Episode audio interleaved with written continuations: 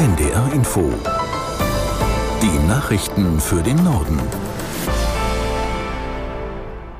Um 17 Uhr mit Martin Wilhelmi. Die Ukraine soll von den USA Streumunition geliefert bekommen. Der russische Botschafter in den USA, Antonov, sieht darin eine erneute Eskalation. Aus Köln Stefan Lack. Washington erhöhe seinen Einsatz in dem Konflikt weiter. Auch ohne die Streumunition seien die USA tief verstrickt in den Konflikt und brächten die Menschheit näher an einen neuen Weltkrieg. Die Lieferung von Streumunition würde aber nichts daran ändern, dass Russland am Ende seine militärischen Ziele erreiche. Laut Antonov würde lediglich der Todeskampf des Kiewer Regimes verlängert und die Zahl der Kriegsopfer erhöht. Deutschland und über 100 weitere Staaten folgen dem sogenannten Oslo-Übereinkommen über das Verbot von Streumunition, Russland und die USA nicht. Nach Angaben von Menschenrechtsorganisationen setzt Russland selbst Streumunition in der Ukraine ein. In Frankreich erinnern heute tausende Menschen an den 17-jährigen Nael, der kürzlich von einem Polizisten erschossen worden ist. In Straßburg versammelten sich mehrere hundert Teilnehmer. Aus der NDR Nachrichtenredaktion Jonas Valentin Weber. Auch in Marseille und Nord sind Trauermärsche geplant. Außerdem soll es Demonstrationen geben, die sich explizit gegen Polizeigewalt richten. Es gibt Befürchtungen, dass es erneut zu Ausschreitungen kommt. Unterdessen hat die Regierung Anschuldigungen zurückgewiesen, wonach es in den französischen Sicherheitsbehörden strukturellen Rassismus gibt.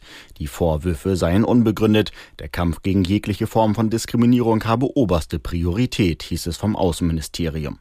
Experten der Vereinten Nationen hatten die französische Regierung gestern aufgefordert, mehr gegen Rassismus im Sicherheitsapparat zu tun. Es gebe exzessive Gewalt bei der Strafverfolgung, besonders gegen Menschen afrikanischer oder arabischer Herkunft. Der 17-jährige Nael war vor rund eineinhalb Wochen bei einer Verkehrskontrolle im Großraum Paris von einem Polizisten erschossen worden. Mehrere Nächte in Folge kam es in verschiedenen Städten zu Ausschreitungen. Die Regierungsparteien wollen in der zweiten Hälfte der Legislaturperiode wirtschafts- und sozialpolitische Themen stärker in den Mittelpunkt rücken. SPD-Fraktionschef Mützenich sagte der Frankfurter Allgemeinen Sonntagszeitung, nach den Beschlüssen zur Klimapolitik gebe es noch eine Fülle weiterer Vorhaben. Er nannte an erster Stelle eine Stärkung der Tarifbindung. Der Grünen-Vorsitzende Nuripur plädiert unter anderem für einen zeitlich begrenzten Industriestrompreis. FDP-Fraktionschef Dürr nannte eine Stärkung der Wettbewerbsfähigkeit als wichtige Aufgabe. Die Pläne von Schleswig-Holsteins Umweltminister Goldschmidt für einen Nationalpark Ostsee stoßen auf immer mehr Widerstand. Mehr als 60 Vertreter aus den Bereichen Tourismus, Wassersport, Fischerei und Landwirtschaft haben jetzt einen offenen Brief an den Minister geschickt. Aus Kiel Julian Marxen.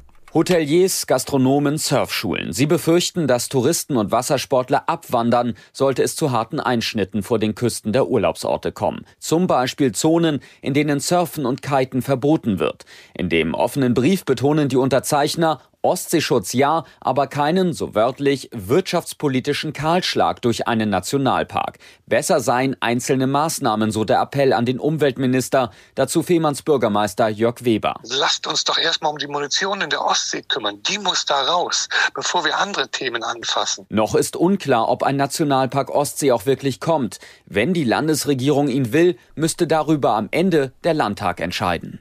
Soweit die Meldungen.